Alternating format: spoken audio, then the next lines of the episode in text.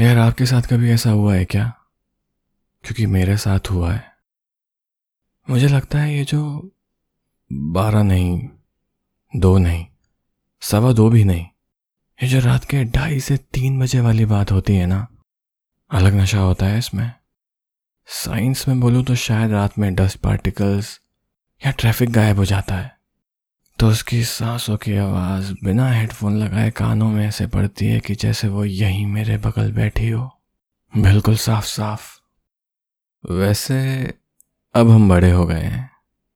अब ना, मुझे मेरा रूम मिल गया है। अब छुपते छुपाते सीढ़ियों में और बाथरूम में जाकर बात करने की ज़रूरत नहीं। बहन की शादी हो गई है और पूरे रूम में कब्जा मेरा है। पापा ने नया फ़ोन भी दिलाया है। अब ज़रूरत नहीं है छुपकर रात में उनका फ़ोन चुराने की। फिर लास्ट डायल कॉल से उसका नंबर मिटाने की। उसका।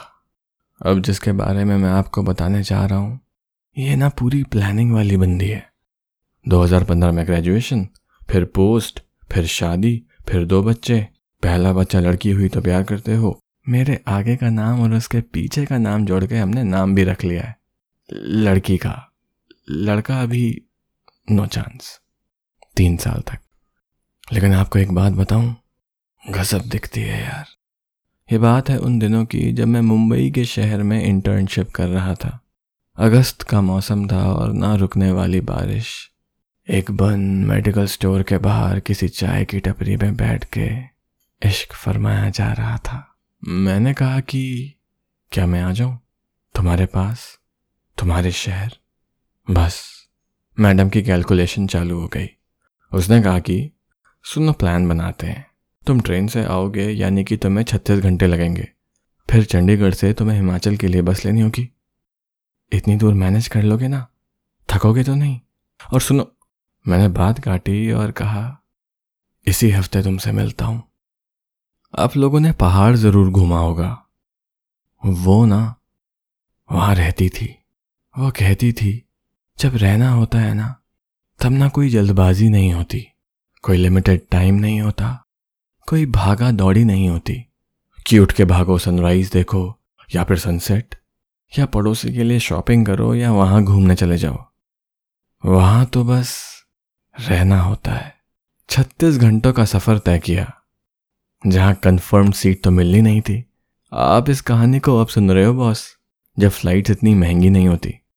लेकिन भाई उसका नाम लेके स्लीपर कोच में दो अखबार लेकर, एक इंग्लिश का और एक हिंदी का, चढ़ गया था। किस्मत अच्छी थी कि बीच में जगह मिल गई। नहीं तो टॉयलेट के पास सोता तो पता नहीं उससे गले कैसे मिलता। खैर, ट्रेन, बस, रिक्शा, पैदल, इन सबसे सफ़र खत्म करके मैं उससे मिला।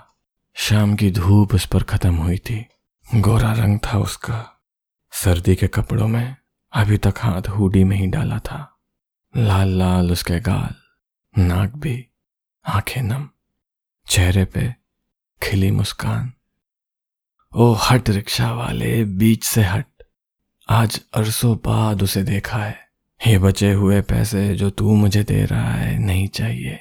जा, समझ ले, उसकी नज़र उतार के तुझे दिए हैं। जाना, अभी नज़दीक ना आना। तुम आई मुझसे मिली बातें की तो ये नज़ारा खो दूँगा।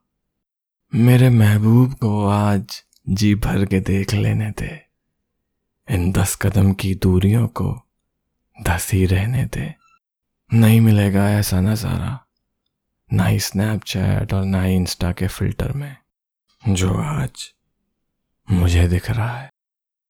इसके साथ ना रुकना है। इसके करीब आके इसे चूम के, इससे दूर चले जाना है। ये वादा करके कि फिर से मिलूँगा तुझसे, तेरे शहर। दस कदम की दूरी पार हुई। वो ऐसे मुझसे गले लगी कि जैसे पूरे सफ़र की थकान उसने छीन ली हो।